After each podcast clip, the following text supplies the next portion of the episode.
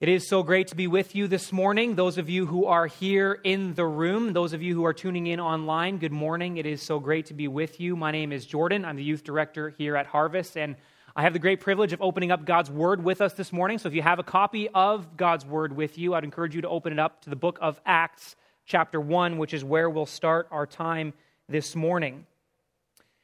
And as you're doing so, is it not true that we often confuse our needs and our wants? Is that not true? Whether it be our desire to you know, keep up with the Joneses in this world, to have the, the next biggest and greatest thing, we often confuse that which we want to be something that we feel like we need, don't we? Come on, lift up your voice, don't we?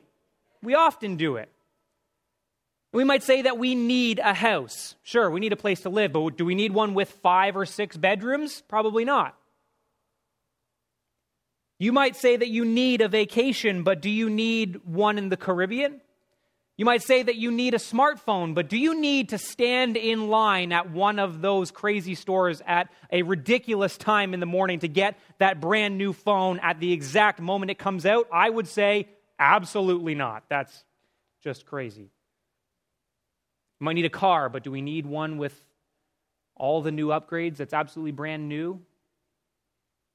Some of us might say that we need golf clubs, but do we need brand new ones? Probably not. And to be per- perfectly honest with you, that one was mostly for me. So. See, while we often don't know exactly what we need, God does. God knows exactly what we need before we do. As Jesus says in Matthew 6, verse 8, for your Father knows what you need before you ask Him. And such is the case for us as Christians when it comes to the work of the Holy Spirit. You see, God knew that we needed help to live this life for Him. He knew that we couldn't do it on our own. So, at the culmination of the first part of the earthly ministry that Jesus does here on this earth, He makes a promise that He, he would send us a helper the Holy Spirit, which would empower and indwell those who live in faith in Him to continue the work that He started. At the end of the day, despite what this world may say, despite what we may think we need, we only really need Jesus. And He gives us the Holy Spirit. So we could say, as a Christian, as a follower of Jesus, as one who has been forgiven and saved, I am indwelt with the Spirit. And this morning we'll look at what that means and how that should impact who we are and what we do. We've prayed already, so if it's okay with you, we're going to jump right into our first point here this morning that as a Christian indwelt by the Spirit, I am empowered for mission.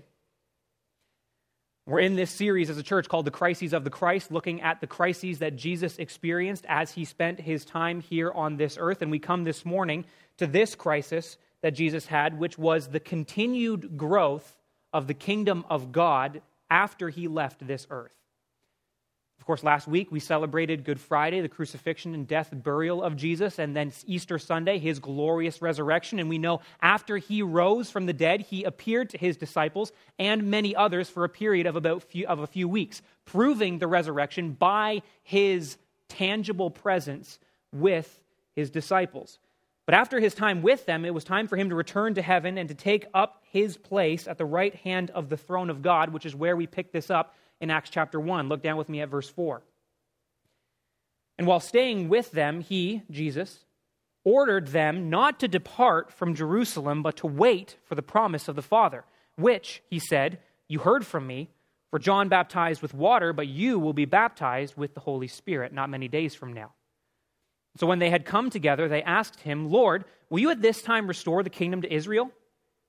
He said to them, It's not for you to know times or seasons the Father has fixed by his own authority. But you will receive power when the Holy Spirit has come upon you, and you will be my witnesses in Jerusalem and in Judea and Samaria and to the end of the earth. And when he had said these things, as they were looking on, he was lifted up, and a cloud took him out of their sight. As we've seen already in this series and is seen for us again here, these disciples still don't get it. They're still expecting Jesus to get rid of the Romans in their area, to come as the Messiah in the power of, of the political and military king that they believe him to be, and to take the throne by force. But Jesus, he's doing something completely different here. Instead, he commissions them to establish the kingdom of God not through politics, not through brute force, but by the proclamation of the good news of the gospel of himself, of the preaching and the teaching of others about him, and for which the Holy Spirit, Jesus says, would come. They were charged to go and tell other people that he was the way, the truth, and the life. And that forgiveness and freedom of sin comes only through him. And they were called to do that in their city, in their region, and in the entire world. These verses, in fact, serve as the main theme of the entirety of the book of Acts, which details the early stages of the formation of the church and the growth of the mission of Jesus. What we have to understand about the bestowing of the Spirit here is that Jesus was able to bestow it because he was the Son of God and because he lived his entire earthly life in the power of the same Spirit. From his incarnation into the world and the miraculous conception in Mary's womb, which the Spirit worked in, to the Spirit descending on him like a dove at his baptism, to his temptation, to his entire earthly ministry, Jesus lived in the power of the Spirit. He promises to bestow upon the disciples that same Spirit to indwell them and to fill them and to change them, that they may go and continue His work, His mission, which is exactly what happens in Acts chapter 2. So turn the page, swipe on the app, whatever you need to do. Acts chapter 2, verse 1, take a look. When the day of Pentecost arrived, they, the disciples, were all together in one place, and suddenly, there came from heaven a sound like a mighty rushing wind, and it filled the entire house where they were sitting. And divided tongues as of fire appeared to them and rested on each one of them. They were all filled with the Holy Spirit and began to speak in other tongues as the Spirit gave them utterance. Wow, am I right? I mean, this is one of those verses that I can come to and read in Scripture, and, and every single time I read it, my mind is blown. And unfortunately, our time here this morning won't allow us to fully dive into what this looked like. However, I'd point your attention to the sermon that Pastor Todd preached on this passage exactly in our Book of Acts series, the link to which is in your sermon notes. But what we see here is the Holy Spirit poured out. And the bestowing of the Spirit on the disciples is fulfilling the promise that Jesus had given to them in, in, Matthew 28, verse 20, when he said, after giving them the Great Commission to go into all the world and tell them about about who he was, he says, And behold, I am with you always to the end of the age. See, the work that Jesus Christ did for us on the cross, in the empty tomb, makes a way for us through faith in him to receive the Holy Spirit's indwelling and empowering to do his work and his will. As we understand that through Jesus, a new order by which the Holy Spirit in power and in presence could come to the people of God. It's important for us to understand that the Holy Spirit is a member of the Trinity, the three in one God, and as such, he has the same power and divinity as God the Father and God the Son. And in the accomplished work of Christ, we see that the Spirit's power and presence is now available to any who would call on the name of Jesus Christ in faith. Jesus said in John 14, 26, But the Helper, the Holy Spirit, whom the Father will send in my name, he will teach you all things and bring to your remembrance all that I have said with you. It's here we see that all three of the members of the Trinity, Father, Son, and Holy Spirit, are active in our salvation, becoming a follower of Jesus Christ, and in our sanctification, the process that we live in now of becoming more like Jesus. It was God the Father who purposed a way for us to come into relationship with Him. It was Jesus who provided the way by which that could happen. And it is the Spirit who comes to empower us to live that out. As the Spirit applies all the aspects of our salvation to our lives every day. Love this quote from Wyatt Graham, who wrote an article about this in the Gospel Coalition. He, he says, By faith, we unite to Christ and share in this Spirit forever. God sees us as he sees Christ. And since the Spirit cannot, can never leave Christ because he always remains faithful, then the Spirit cannot leave us who are so united to Christ. See, the same Spirit that supported and empowered Jesus' earthly ministry, floods into the life of the Christ follower at the moment of conversion as we are baptized into the Holy Spirit and empowered to live for Jesus, to grow in our knowledge and experience of Him which comes through a passion for His Word, a desire to spend time with Him every day, and a recognizing of our need to be with God and regularly communicate with Him, which the Spirit works actively in, by the way. That we may live in His will and have the commands of Christ become the words that we live by. And as we live in the Spirit and grow in our knowledge of how we are to live in Christ, his mission then becomes ours as well. And that means, by the way, that we don't compartmentalize our faith. We do this so often, don't we? We put our faith in a little box. We show up to church on Sunday and we live the way that Christians are supposed to live. We say the words that we're supposed to say. We do the things that we're supposed to do. And we live in our little church box with our faith being exercised here. But then, when it comes to our hobbies, when it comes to our families, our vacation, our work, don't read into the fact that the work box is smaller than everyone else. That's just consequential. We live a completely different way. Person that somebody sees on Sunday morning is completely different when we hit that Zoom call on a Wednesday morning. The person our unsaved family and friends see is completely different than our church friends see. You see, to live in the Spirit means that everything I do is empowered by the presence of the Spirit in me who I am on Sunday mornings, who I am with my small group, with my Christian friends, the person that my coworkers see, with my attitudes, my actions, my words.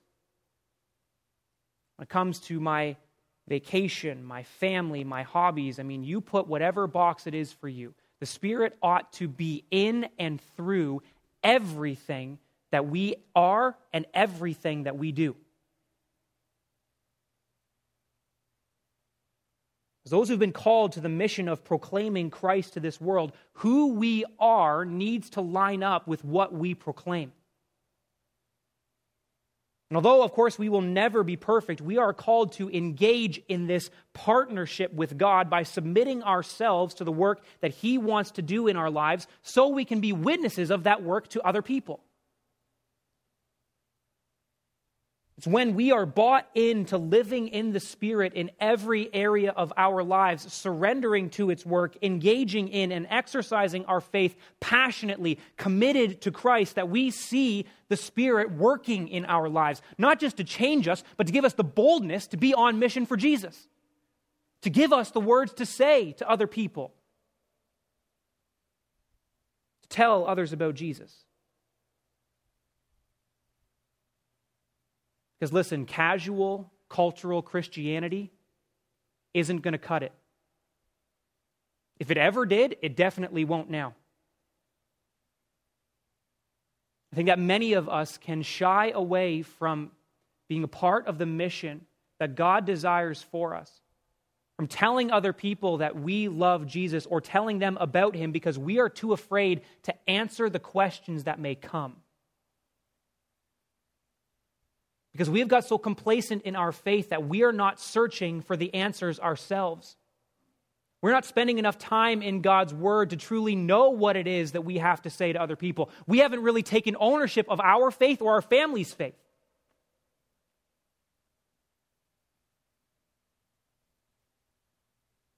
The Spirit's indwelling in our lives empowers us for the mission of the gospel proclaimed.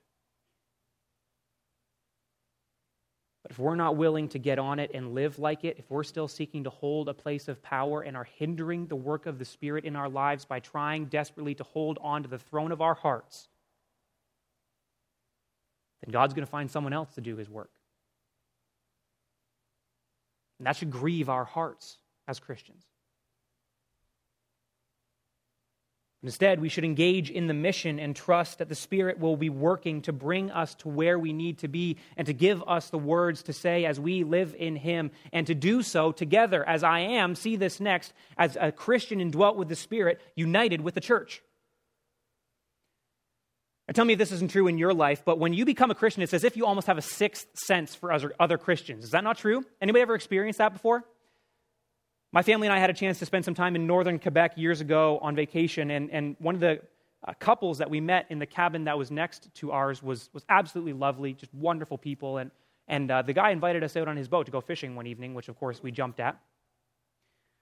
And as we're chatting with this guy, and you know, the conversation is fairly shallow and simple, he starts the next conversation by saying, Now, I can't be entirely sure, but I, I feel like you're people who live with faith. And it was as if in that moment that our spirits were knit together. As we heard his story and found out that he and his wife serve so faithfully at a church in the GTA and love Jesus and follow him and are searching to live their lives for his glory. And it was awesome. Ever experienced that? In the line of the grocery store, pumping gas, wherever you were? See, the Spirit's indwelling of our lives unites us together with other believers as the church of Jesus Christ, which is exactly what Paul says when he writes in Ephesians 4, verse 4, that there is one body and one Spirit, just as you were called to the one hope that belongs to your call. Through what Christ has done for us and called us to missionally, there is one body of Christ, there is one church.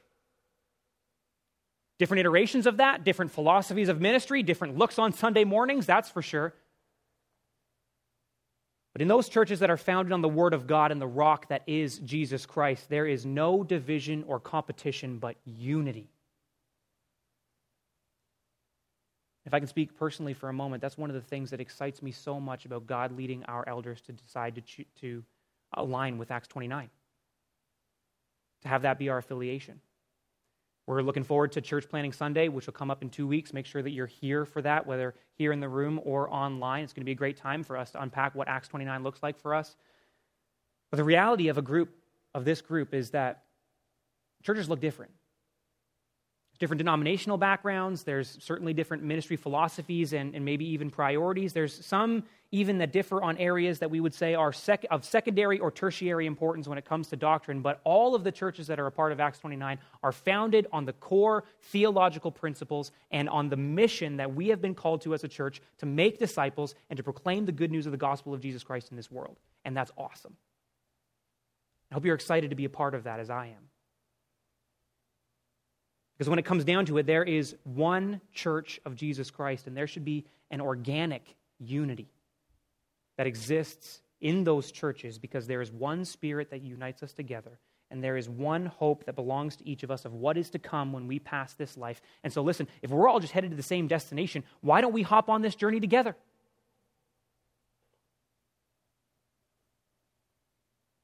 Because if we're honest, a majority of the reasons that people leave churches or churches split are for reasons or sources that are not of the Spirit. Our pride, our arrogance, they all get in the way as soon as something in the church goes the way that we don't want it to or isn't beneficial for us. Certainly, we must be on guard for ourselves and, and appoint leaders and, and godly elders to do the same for our churches and be careful to ensure that we are following the path that Christ has marked out for us. But when it comes to our relationships with other believers and in the church and with other churches, unity should be a top priority. In 1 Corinthians, the Apostle Paul uses the analogy in speaking of this that we as believers are the temple of God. He actually uses that analogy twice. First, actually specifically in the context of divisions in the church, 1 Corinthians 3:16, he says, "Do you not know that you are God's temple and that God's spirit dwells in you?" In the original language, the Greek word for you that he uses there is plural. He's talking to the gathering of believers in the local church at Corinth. He's talking, he's saying that you collectively are the temple you are the dwelling place of God in this world. You stand as a beacon of hope to a dying world.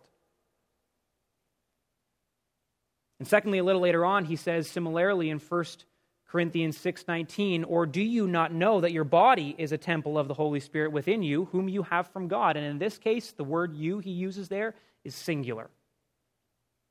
Spoken in the context of personal holiness and battling with sin. But the point being, the point that Paul's trying to make here, whether it's individual believers or the body of believers and the gathering of the local church, we are the temple of God, with the Spirit indwelling and unifying all of us. Harvest Bible Chapel in Barrie, Ontario is the temple of God, and we are indwelt by the Spirit of God as the body of Christ and as individual believers. And listen, that's why it's so important that we gather together. As those who have the Spirit dwelling inside of us, we are united together with other believers who have the Spirit dwelling inside of them. And nothing will translate into success in our mission more than when we do it together.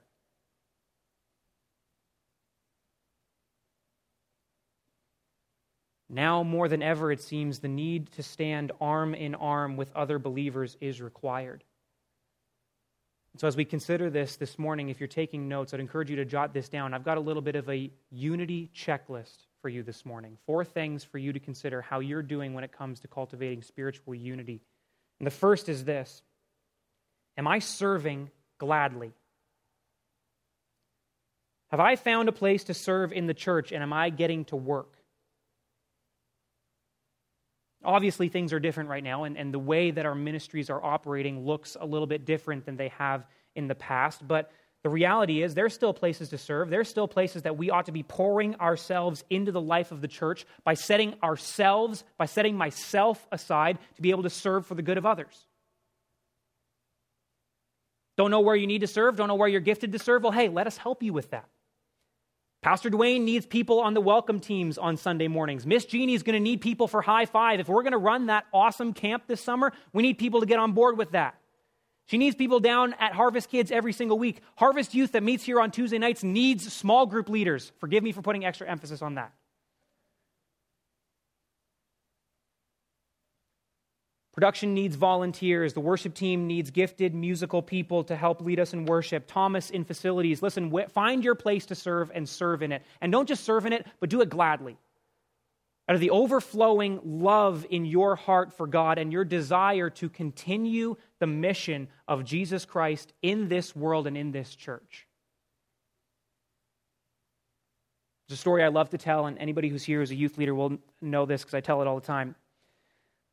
But in 1962, as President Kennedy is touring the brand new NASA space facility, as they're pursuing space travel, he's taking a tour of the facility and he stopped to speak with a man who was sweeping the floor.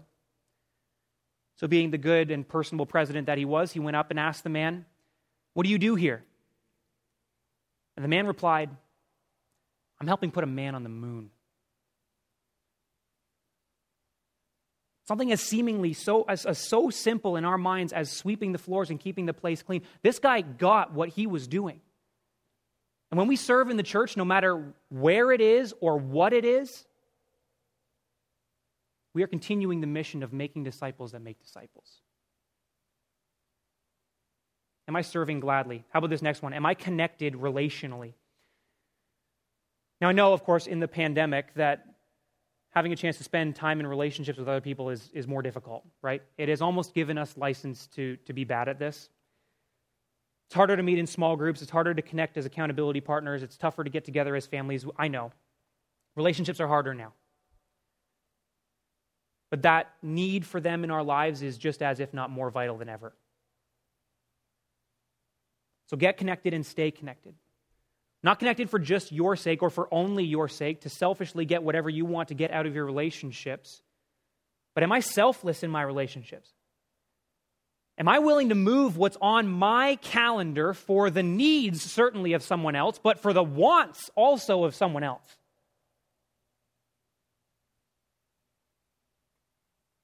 Work to be in God honoring, spirit filled relationships. Listen, if you're not in a small group, get in a small group. If you're in a small group, pray about whether or not you could be an apprentice to start a new small group. If you're leading a small group, pray about who you may lead to start a brand new small group. Which leads us actually into number three Am I ready to welcome others in? One of the beautiful things about the church is the, is the beautiful tapestry that God is weaving as He calls people from every corner of the earth, every tribe, every tongue, every nation, united together by the Spirit empowering faith in Jesus Christ. But have I become too interested in just protecting my little thing? My comfortable small group?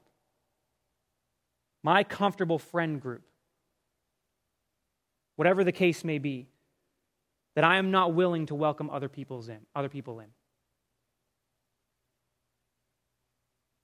Has this church become too concerned with just keeping our Christian status quo that we aren't willing to take a risk on things in our small group being a little awkward for a while as we welcome somebody else in? I certainly hope not, and Lord, let it not be so. How about this last one? Am I a pleasure to disagree with? Am I a pleasure to disagree with? I'm not going to take credit for this one. I found it on Twitter. I can't remember where, but this line has stuck with me.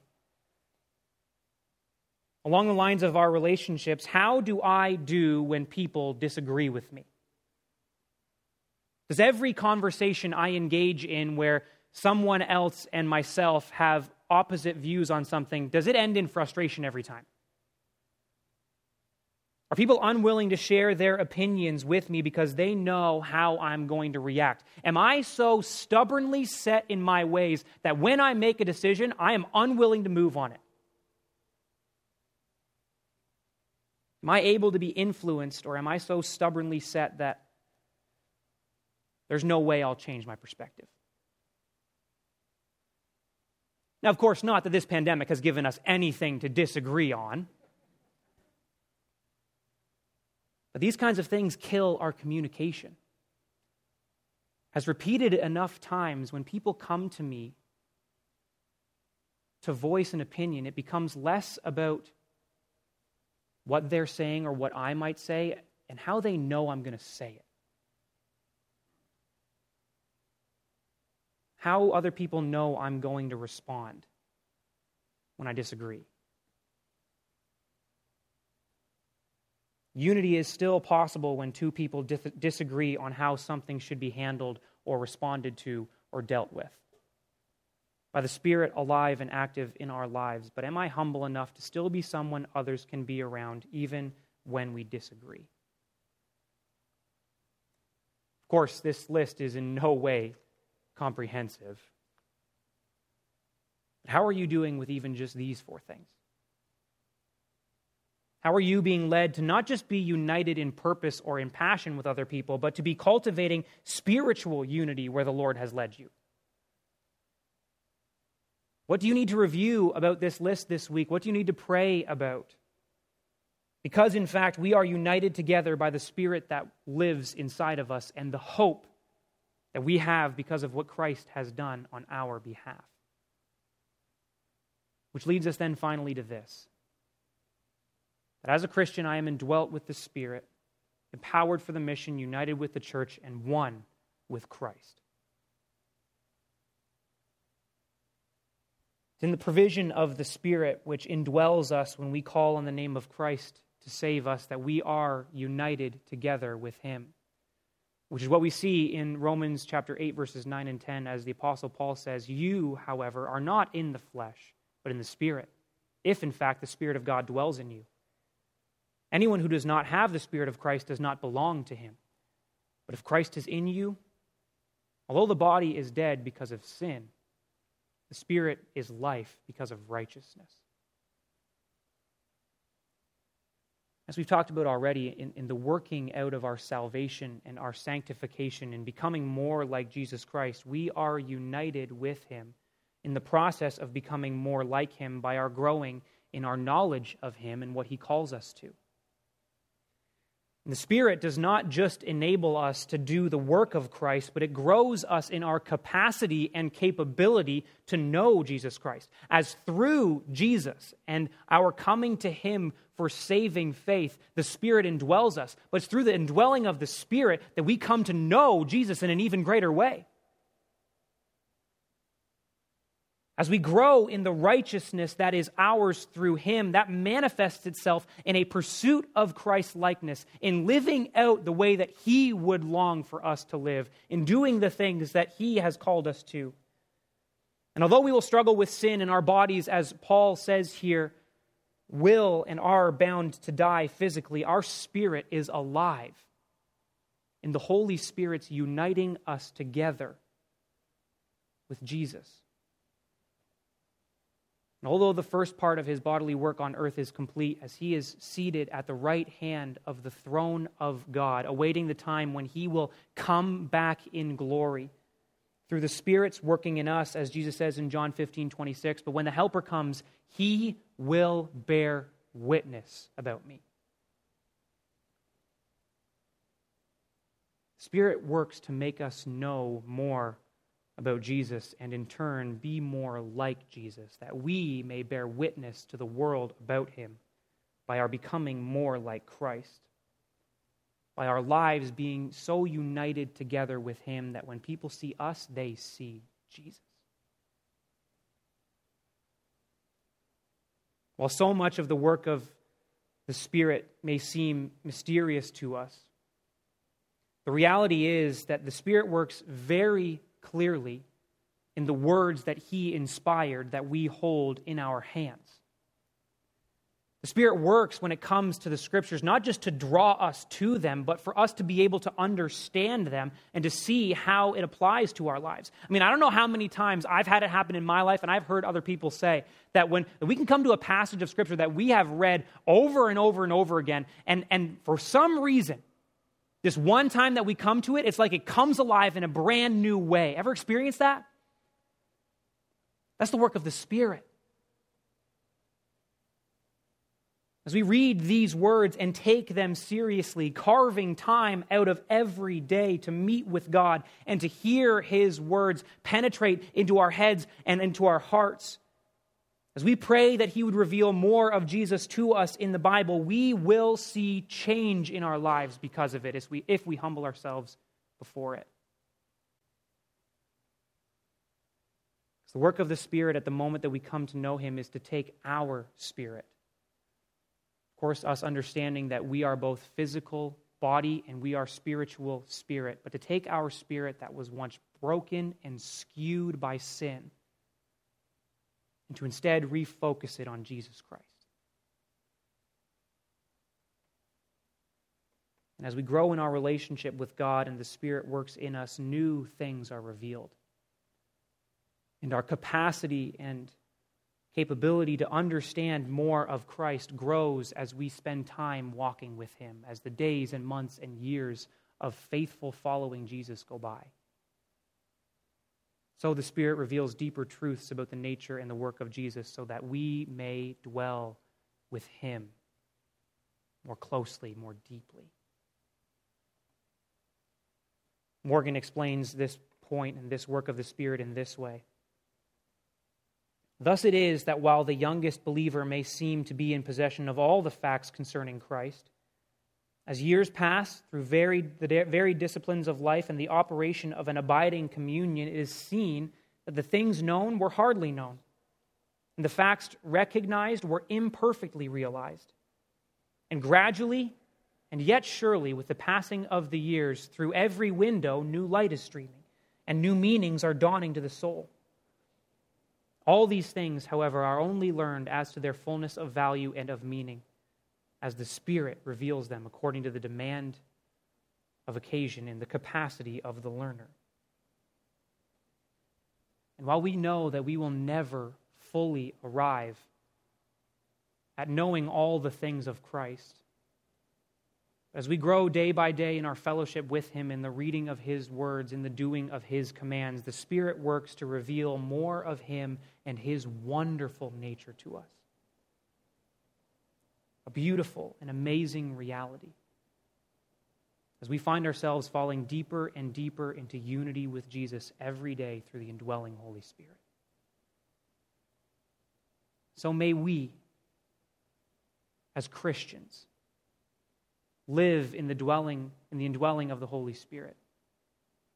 To empower our mission, to unite us together in faithful, spirit filled, loving unity as we grow in our oneness with Christ. Today, as you can tell, we have the opportunity to witness some baptisms here this morning. And actually, it's three young people who will be baptized today, one in each service.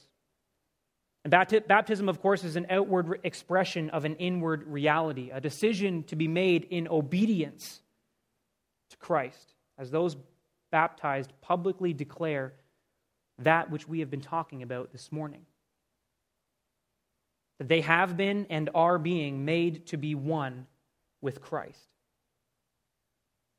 And some of you, as an application of this message here today, as a follower of Christ, need to make the decision to be baptized because you haven't yet. And the great news is that we're not just doing baptisms this week, we're doing them next week too, so you can't even escape this. If you're a follower of Christ, but you haven't yet taken this step to, to publicly declare that you are one with Christ, contact us and get that done next week. But baptisms give us a chance to rejoice in the work that God is doing in our church and to unite us together in celebrating what God is doing here. But it's also for those of us who are followers of Christ, who have been baptized, it is a chance for us to remember that which Christ has done and is doing in us. Are you living in the indwelt Holy Spirit? Or are you hindering his work in some way? May this question be on each of our minds today, this morning, and this week as we go from this place. Let me pray for us.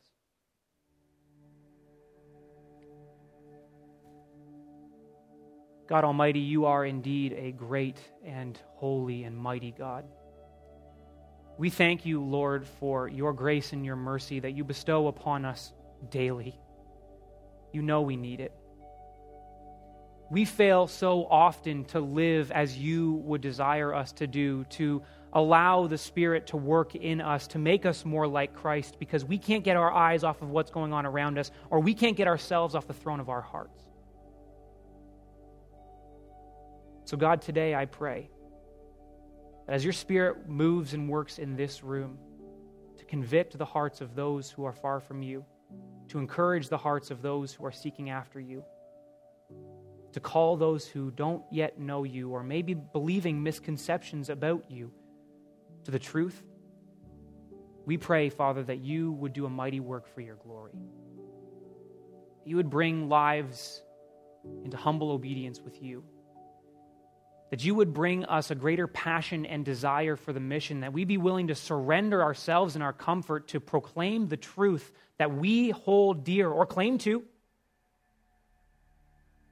God, we pray that you would unite this church together, that we would love one another desperately because of the Spirit alive in each of us. And would that be, God, a beacon of hope shining into the world of darkness? Father, would you continue to grow us in our capacity and capability to know your Son, Jesus Christ? That we may be one with him.